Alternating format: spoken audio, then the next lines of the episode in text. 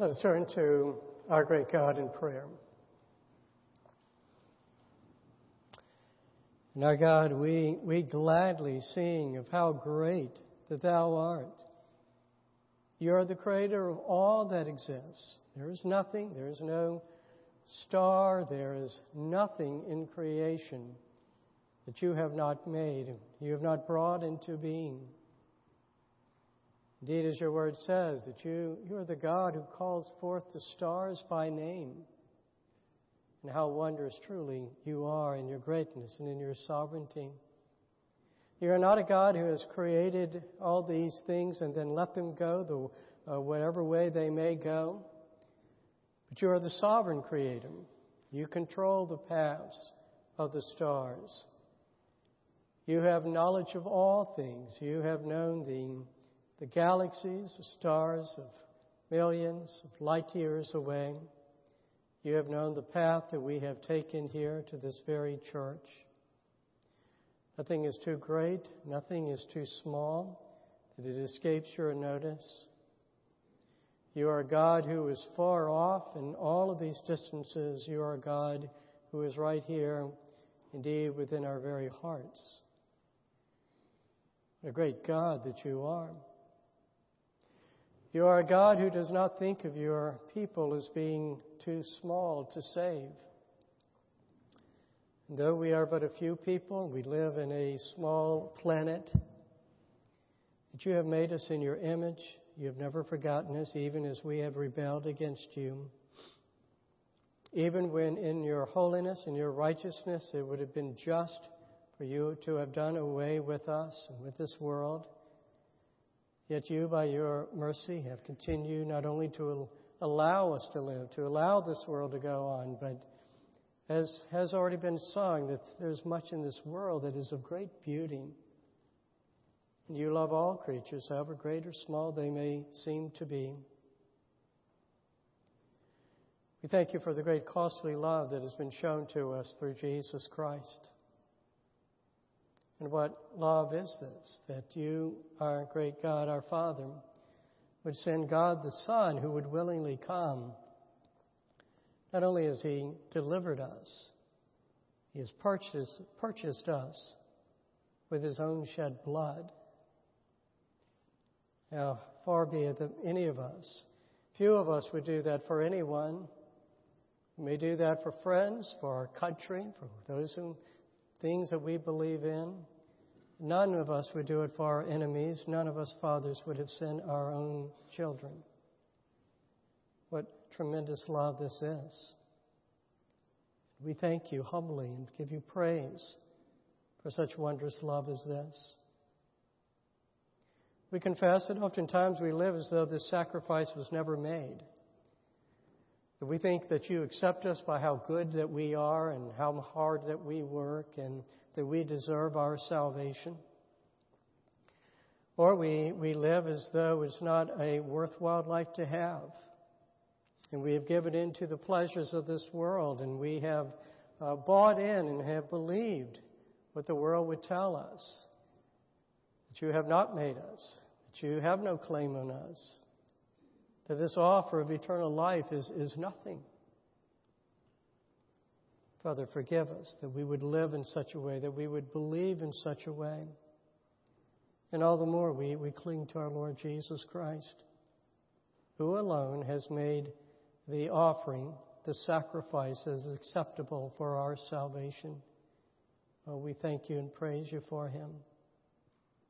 And we pray for your gospel again to go forth throughout this world, that that hope may be given to others, that light to areas where there is so much darkness. We thank you for how you have called many for full-time ministry. We uh, thank you for uh, for Glenn Wilkins and for his family, as he is soon to be uh, graduating from seminary and appears to be able to go and to do church planting. We pray for your blessing and upon him and his wife and for their ministry that they will have. We thank you for the, the ministries that take place uh, in our own community, in our presbytery. We thank you for our brother uh, who is with us, worshiping with us today, of David Todd and his heart for evangelism, his heart for the lost to, to know the salvation of Christ. And we pray your blessing upon uh, his ministry with evangelism explosion and, and pray that that will prosper, especially in this area of Georgia. And then our Father, on this great weekend of Memorial Day, our thoughts and our minds, they, they go to uh, those who have gone before us to protect this country, to those who have lost their lives because of believing in the, the freedoms and the truths of this country that you have given here, that you've raised up in this country. And we thank you for those men and women, and we pray for the, their memory to, to carry on. We pray for what they fought for to carry on, for these truths of, of, of liberty and of equality and, and of having the freedoms that we possess, particularly that freedom to, to worship you as we do even now.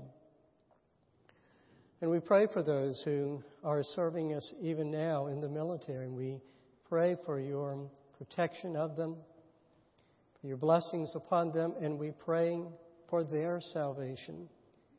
And you have placed many chaplains uh, in the military for that very purpose, and we pray that through their witness, there will be those who are brought into your kingdom.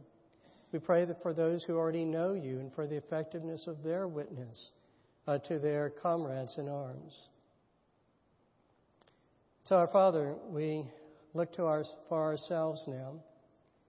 You have brought each one of us here. We have our, our reasons for coming, but you had a reason for bringing us here. Your Spirit, we pray, will go forth as your word is proclaimed, that it is proclaimed with power, and that you would raise us up to hear it, to understand it, to look to our Lord Jesus Christ. It's in his name that we pray. Amen. Well, our scripture uh, this morning is Leviticus 16, and we're going to be looking at verses 15 through 22. Now, if you're using the Bibles there, you'll find in the chairs, you'll find them on page 83. Uh, Leviticus 16, 15 to 22. You will also find the passage as an insert in your bulletin. And uh, you're welcome to use that uh, to follow along and also to, to take notes. Now, we're in a series here called Jesus in the Old Testament. And we are, in an imaginative way, we're, we're listening in to Jesus as he is walking on the road to Emmaus. This is the day of his resurrection. He's walking with two disciples who do not know who he is, who think that Jesus has remained buried, or that he's dead anyhow. Actually, they know that the grave is empty and they can't explain it. And he is explaining to them how all these things, the, his sufferings, his death, and his resurrection, that's all there, back there in their scriptures in the Old Testament. If they just had the eyes, the mind for understanding, they would see how all of this is fitting in. And it says that he, he spoke of things concerning himself and Moses and the prophets. And we've seen already in Genesis how he would have said, Look, I am that offspring of Eve that was promised, and I was going who came and bruised or crushed the serpent's head and had my own healed uh, bruised. Uh, I am that Redeemer that all of Israel has been looking for ever since you had Moses redeem you from out of Egypt, and you've been looking for this new Redeemer to come. That's what I did. That's what I did there on the cross. And now he's going to take them to a text that explains how this deliverance took place through the, by purchasing them with his blood. And indeed, you know, all these other times, he, he, the disciples, when, they, when he had mentioned the offspring, when he mentioned the Redeemer, they would have been going, Oh, I, I get it now. Yes, yes. I, that's what we've been looking for, and now you've corrected our understanding. But it's this next text, and here's the irony of it this next text is the clearest one of all. It explains so clearly the work of the Messiah, but it'd be the one text that never would have entered the disciples or any of the Jews' minds that this applied to the Messiah. So, with that in mind, let me, let me just give a few words of introduction first. This text in Leviticus presents the origin of Yom Kippur, you know, the Day of Atonement. Our Jewish neighbors every year, somewhere typically what around October or so on, celebrate Yom Kippur. That's the Day of Atonement. This is the origin of it. God had, through Moses, we know that he presented this elaborate system of, of offerings and, and sacrifices, and they had all kinds of different functions for them. But there was one underlying premise that were summed up in these words that are repeated several times in Leviticus that gives this system Be holy, for I am holy. That's what it was all about. God is holy. Now, it is true that God is love, and that was beautifully sung this morning, but that love is to be understood to be in conformity with the holiness of God. And so when God gave the plans for his tabernacle, you know, which would later become the, that permanent temple, he, he had two inner rooms, two primary rooms in that temple that you would walk into. First is what was called the holy place. Priests who are ministering uh, before the Lord, they can come in there. And then there's the most holy place, or the Holy of Holies. It's separated from the main room by these large curtains, two curtains there. Okay. And there, in that latter room, that was considered the throne room of God. And God's throne room, what was represented there above all things, is His holiness. Okay? So God is holy. Therefore, His people must be holy. Now we're getting to the necessity of redemption. If God is to dwell with his people, if they are to dwell with God, then they must be holy. Okay? When God redeemed the Hebrews from bondage to Egypt, it wasn't simply that, you know, well, he just felt bad for them and he wanted them to be free. It wasn't just like kind of like the American Revolution and he just wanted us to have liberty and, and to pursue happiness however it may be that we, we find it. Now, he had a purpose for them. And he, he says it here. Let me read it to you from Exodus 19. This is, this is just before he gives the Ten Commandments. He says, You yourselves have seen what I did to the Egyptians, and how I bore you on eagle's wings and brought you to myself. Now, therefore, if you will indeed obey my voice and keep my covenant, you shall be my treasured possession among all peoples, for all the earth is mine. And you shall be to me a kingdom of priests and a holy nation. Now, there's an obvious problem here. The Hebrews were not holy, they were sinners.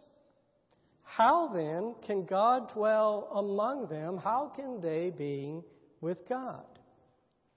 And that's what presents then this elaborate sacrificial system. It had two purposes there, two means here. One is you develop a system by which objects, things, uh, could be consecrated and people could be consecrated. And what that simply means is that it was set off for God and then protected from becoming unclean. And those objects would be placed in the temple. Those people were the priests. They could enter into the temple. And so everything there is going to be cleansed so it can be used for holy purposes. And the second means address that next obvious problem, which is simply this. How do you keep these, these consecrated items and people from beginning tainted? Okay? They come in contact with sinners. They come in t- contact with things that are unclean. And now they're no longer holy. So you, you need holy things. You need to keep them holy if they can come into the presence of God. So there needed to be a system, kind of this big, elaborate, hygienic system to keep everything clean, to remove the stain, to remove the guilt of sin. Well, that system revolved around all these sacrifices we read about in Leviticus, that we hear about taking place in the temple. So it's through the shedding of blood, through the shedding of blood of innocent and unblemished sacrifices, that the tabernacle itself, all of its objects, the servants, they would be sprinkled with the blood. They could be consecrated for holy service to God. Okay. And then when sin defiled the God's holy objects in his blood, again, you do these sacrifices. They'd make restitution for the sins. The people are holy again. They're sprinkled with that sacrificial blood until they become unclean again, and then you do it once again. It's an elaborate and it's a very burdensome system, isn't it? It required constant vigilance. You, you got to maintain the purity of the tabernacle because the tabernacle represents God's presence. And uh, you've got to have constant vigilance and to keep offering these sacrifices every day throughout the day, morning and evening. And then you have the Day of Atonement, which basically is this. The Day of Atonement is saying, all right, we, we've missed somebody somewhere. There are people who've committed sins. There's something we didn't catch. We're going to have this Day of Atonement that just covers everybody. Covers everything. All the sins that happen throughout all the year. And that's why we have this Day of Atonement. So, with that long introduction, let's begin reading our text here in verse 15 of chapter 16. Then he, that's Aaron, the high priest, shall kill the goat of the sin offering that is for the people and bring its blood inside the veil, and do with its blood as he did with the blood of the bull, sprinkling it over the mercy seat and in front of the mercy seat. Thus he shall make atonement for the holy place. And in this case, it, means the Holy of Holies. They're right there in that throne room. Because of the uncleannesses of the people of Israel, and because of their transgressions, all their sins, and so he shall do for the tent of meeting, which dwells with them in the midst of their uncleannesses. That's the tabernacle. No one may be in the tent of meeting from the time he, the high priest, enters to make atonement in the holy place until he comes out and has made atonement for himself and for his house and for all the assembly of Israel. Then he shall go out to the altar that is before the Lord and make atonement for it. And shall take some of the blood of the bull and some of the blood of the goat and put it on the horns of the altar all around. He shall sprinkle some of the blood on it uh, with his fingers seven times and cleanse it and consecrate it for the uncleannesses of the people of Israel. Okay. And again, as I mentioned, that he, that's the high priest. In this case, it's Aaron. Here's what he's done. He, he has sacrificed a goat. And he sacrificed that goat to accomplish those two purposes I've already talked about. With that blood, he sprinkles the holy items in the tabernacle. He takes it inside, he, he sprinkles it around, he goes into the Holy of Holies. There's the mercy seat. He sprinkles it on there, uh, as well as the altar that's outside where the sacrifices are made. He's purifying those things. He's setting them apart. He's cleansing those objects so that they can be used in service of the Lord. That's what it means when it says make atonement for the, the, for the holy place. These items are literally sprinkled, covered with the blood of the sacrifice. That's how they're cleaned. Now remember, there's another objective though. That other objective is making restitution on behalf of the people for their sins. Okay? They're sinners. They've blown it again. And that sacrifice serves as the substitute. The, the, the high priest, just before he cuts the throat of that sacrifice, he prays on that, and he's bringing the sins of the people, placing it on that goat, and that's there, he's taken their sins. That's what the second goat is going to teach us about. The second goat is an object lesson, a way for us to see what happens with our sins. So look with me again in verse 20. And when he has made an end of atoning for the holy place and tent of meeting and the altar, he shall present the live goat. There were two goats, one's killed, one stays alive. And Aaron shall lay both his hands on the head of the live goat and confess over it all the iniquities of the people of Israel and all their transgressions, all their sins. And he shall put them on the head of the goat and send it away into the wilderness. And, and by the hand of a man who is in readiness. The goat shall bear all their iniquities on itself to a remote area, and he shall let the goat go free in the wilderness. Okay. Again, that second goat, he's visually representing what the first goat accomplished. Okay, again, that high priest.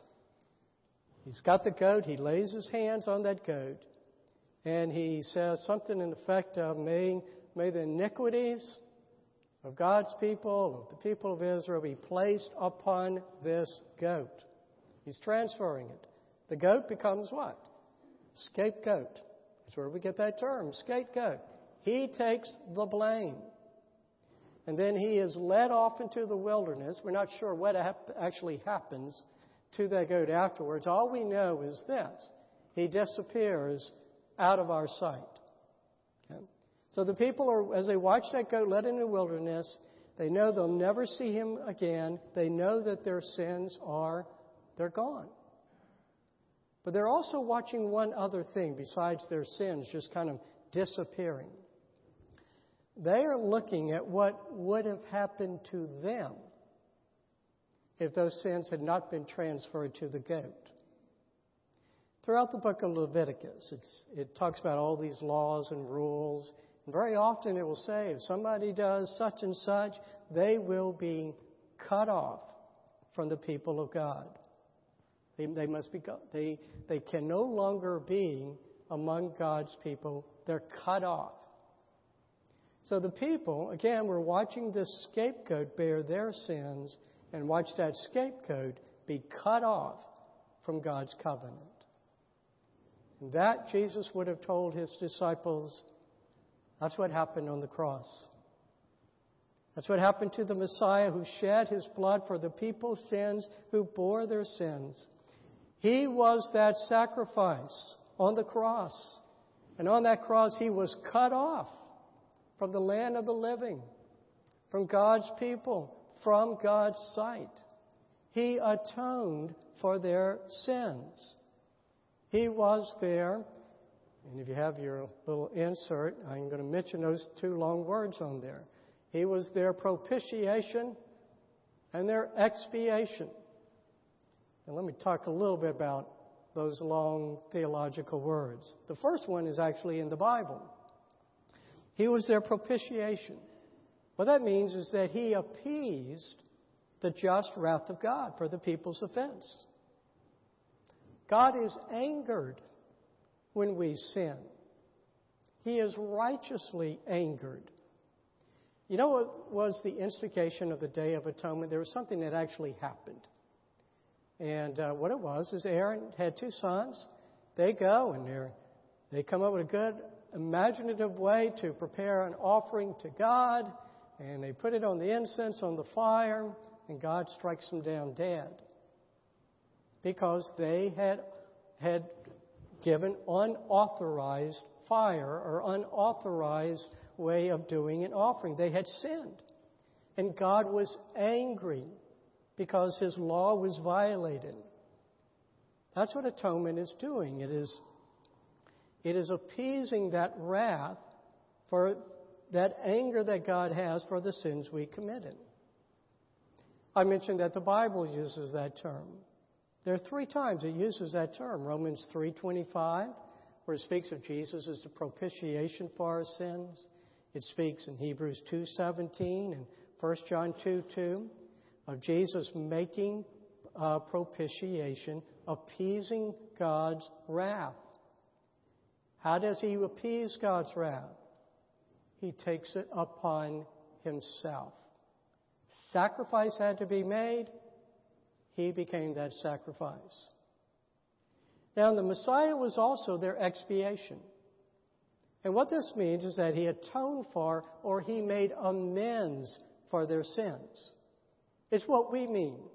You know, when we've done something wrong, I don't know, let me come up with a wild hypothetical thing. Maybe a husband does something that upsets his wife, and what does he say? Besides, I'm sorry, I'll make it up to you. I'll make it up. That's expiation. The scapegoat was that visual symbol of the sacrificial goat. He's going to make it up to God so that the sins are regarded as no longer existing. They've gone away. And again, this is the reason for the sufferings and the cross. That is how Jesus would have concluded his lesson uh, in Leviticus with the disciples. Now let's turn to us. What Jesus is impressing upon his two disciples is this it's, it's how his work on the cross. It had been foreshadowed all along. There had been this big object lesson all along by Israel's sacrificial system. And no doubt, these two disciples, when he had explained this, they would have made the connection. All the puzzle pieces would have fit together. Oh, yeah, I, I get it now. God is holy. They understood that. His people must be holy. They understood that too. That's what the sacrificial system had been teaching them. His people are not holy. Okay, therefore we have to make sacrifices. Oh, I see now. The cross is that supreme sacrifice made so that his people truly would be made holy. Yes, I see how it all fits. It would have made sense because they had that sacrificial system. We don't grow up in that kind of society, do we? I mean, the killing of animals, the shedding of their blood, at least for those of us who are not hunters, it's, an alien world to us. And for many of us, it's just outright offensive, this idea of bloody sacrifices. I mean, there are many who reject Christianity for that reason alone. They understand the cross symbolizes for them a, they think, a, a wrathful, bloodthirsty God a God who is so bloodthirsty that he would send his own son to be sacrificed. Now, I can understand these sentiments. I mean, you know, you can can see that, um, yeah, it's pretty bloody, isn't it? Pretty terrible. But what this thinking really stems from is simply this: we believe that we really aren't that bad, and we don't when we think about God, think of God as loving. Yeah, he, He's holy. He's not that holy. In other words, the modern view of God is like this God is, He's like us. He's like us grandparents. You know, we wish the kids would behave better, you know, a number of things they could do better, but we easily forgive, we easily forget. In other words, we have done a good job of making God in our own image. And so the value of the scriptures in the Old Testament in this regard is that they project for us a clearer, true understanding of God's holiness and our sinfulness. And because God has to speak to us in words that we can understand, He has to present Himself in ways that we can comprehend. You know, this gets confusing. Our understanding is going to be limited. I mean, most of us, I mean, can't shake this concept of wrath. You know, you mentioned wrath, and, and that makes us think of just mere vengefulness, you know.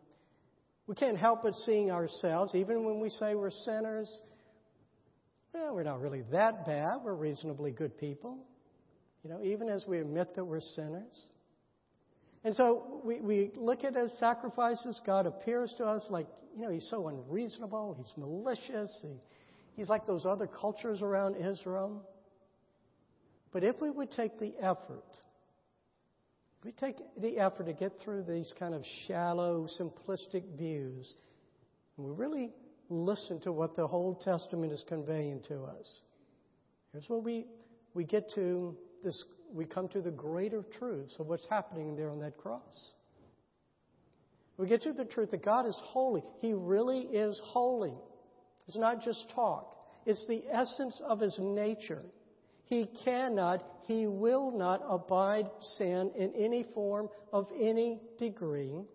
And to think that we can come into His presence without atonement for sin is to invite death. That's it. That's the way that it is.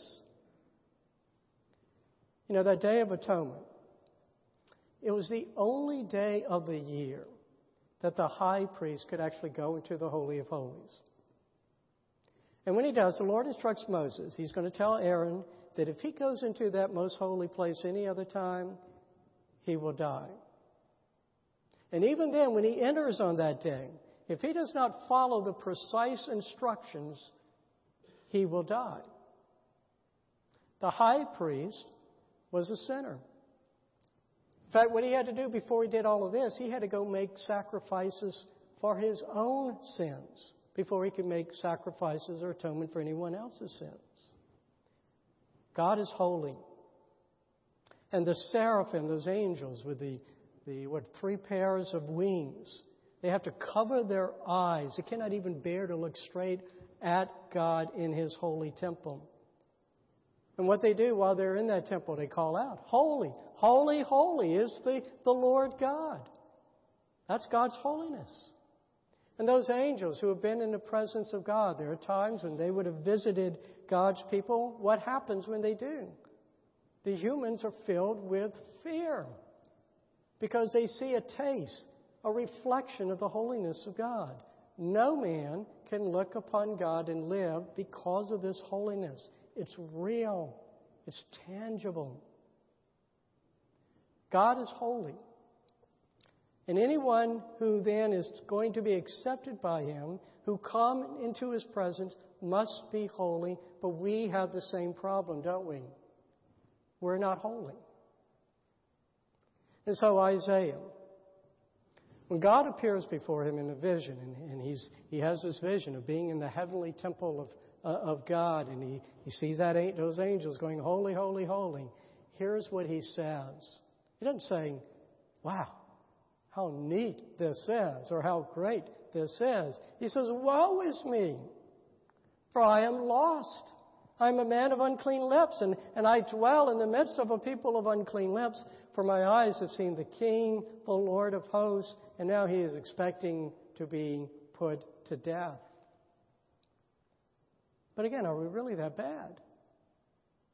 You know, we look at the Ten Commandments, and most of us we rate ourselves fairly high. I, I still remember in a Sunday school class, and we're studying the Ten Commandments. And one church member, he said, Well, I keep all these commandments. Yeah, I mean, I don't commit adultery, I haven't murdered anyone. He could even say to himself, anyhow, that he did not lie. Well, let me say this. If you, if you should have the same delusion as this confident friend, I tell you the best thing to do. You know we have a larger catechism. You know we have the Westminster Confession of Faith, larger and shorter catechism. Get you a copy, or you can go online, or I'll get you a copy. Turn to the section on the Ten Commandments by the larger catechism. It will nail you. It will nail you. You can't breathe without sinning for all the things that they list there. But see, that's what the, that's what the this system of laws and sacrifices, that's what they were intending to portray.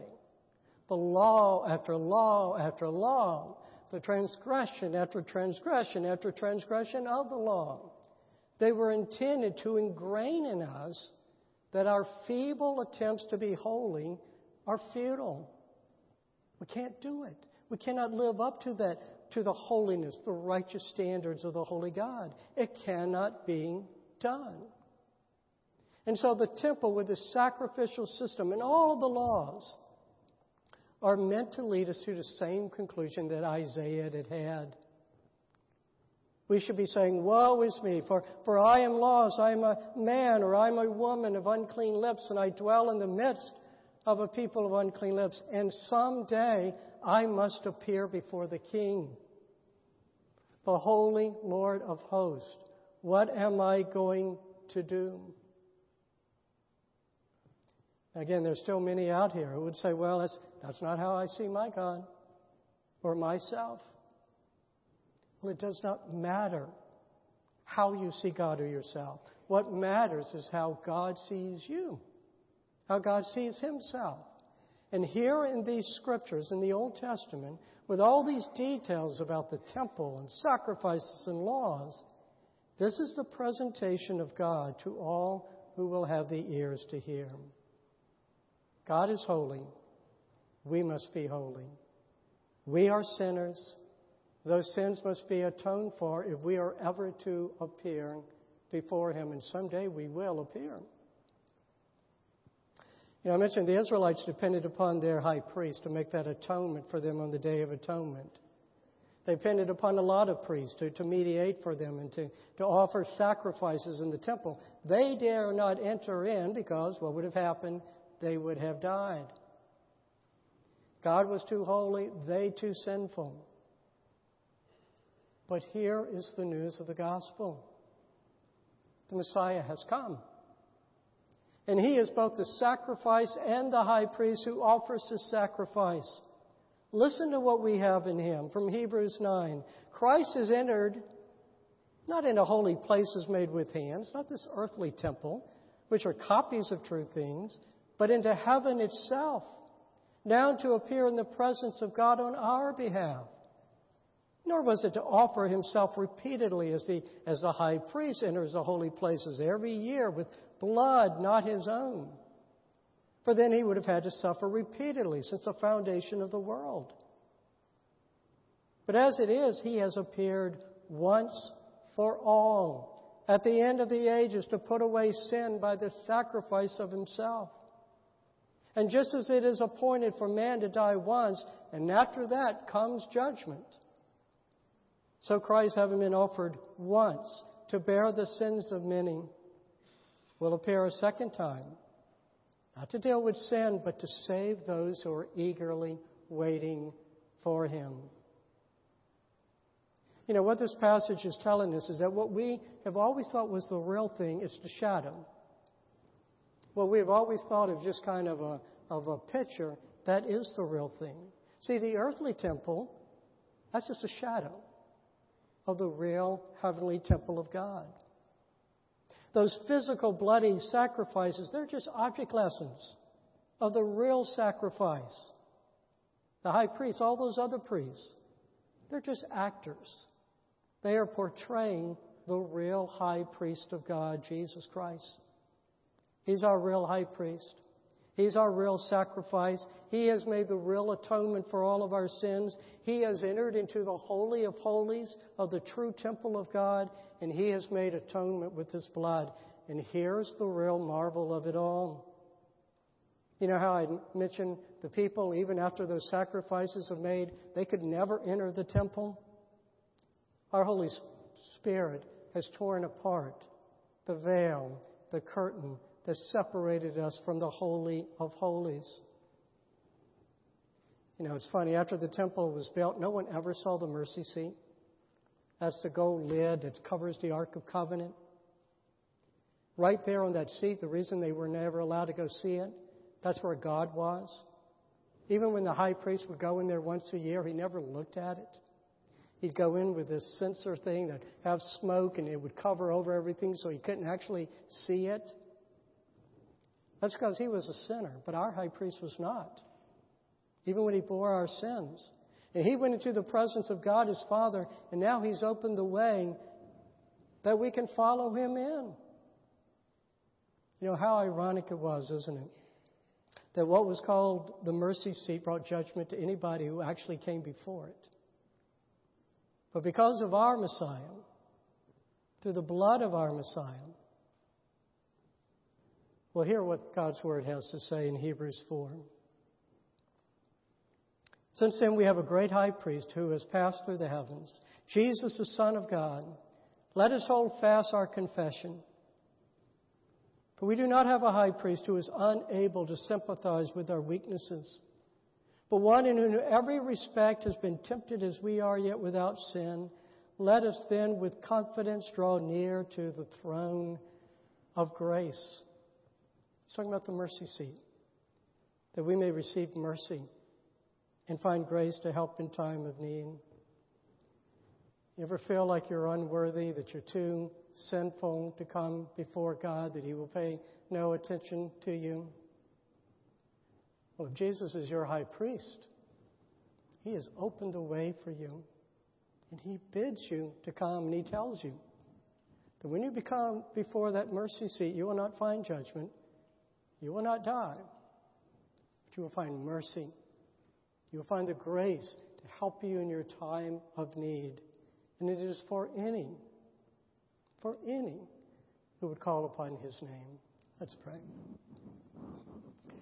We thank you, our God, for our Lord Jesus Christ, who is our great high priest, who has entered into the Holy of Holies and has made atonement for our sins, who bid us now to follow after him, that we may truly know your love, know how great that love is And we see how the Holy God shows mercy to such sinners as we. In Christ's name we pray. Amen.